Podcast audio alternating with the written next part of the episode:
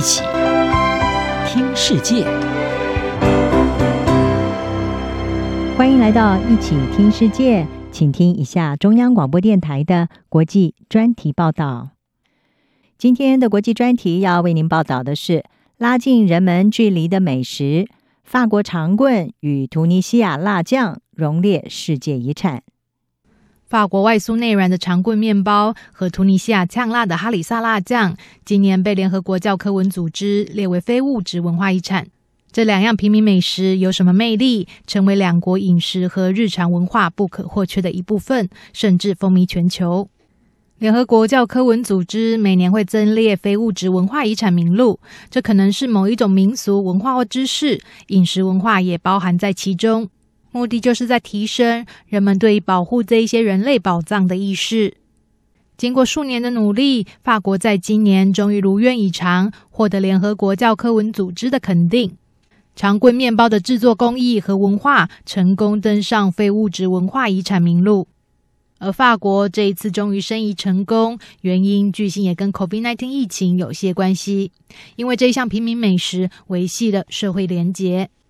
由于长棍面包的成分单纯，在室温下难以保鲜，想要吃到口感最好的法棍，就得每天或每隔一两天到面包店购买。这是法国家庭再习以为常不过的一件事。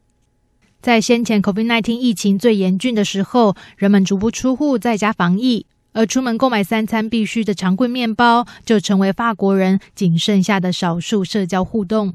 在获知长棍面包成功获列事宜之后，法国总统马克宏在一项记者会上开心地拿起长棍面包，对法国面包师傅表达感谢，也再次强调法棍所代表的文化价值。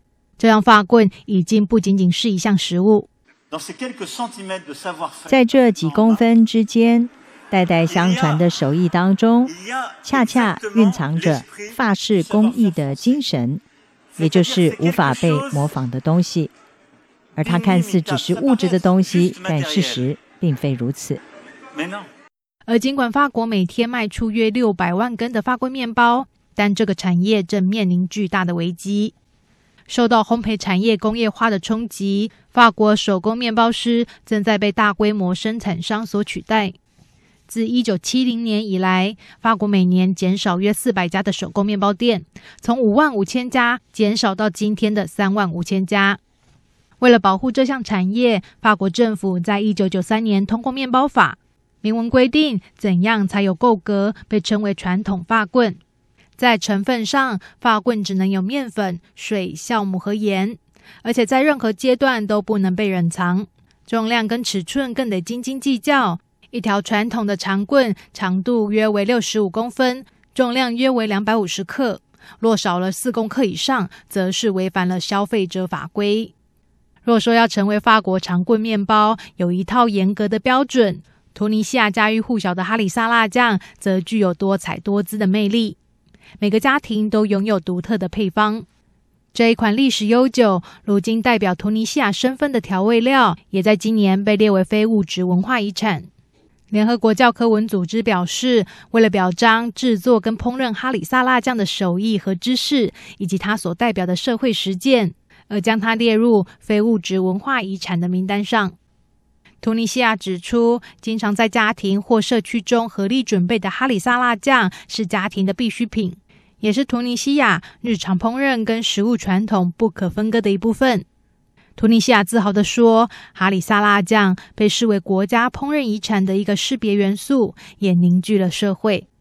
这款辣酱是以晒干的红辣椒、橄榄油跟各式的新香料磨制而成，这可以让辣度更为温和。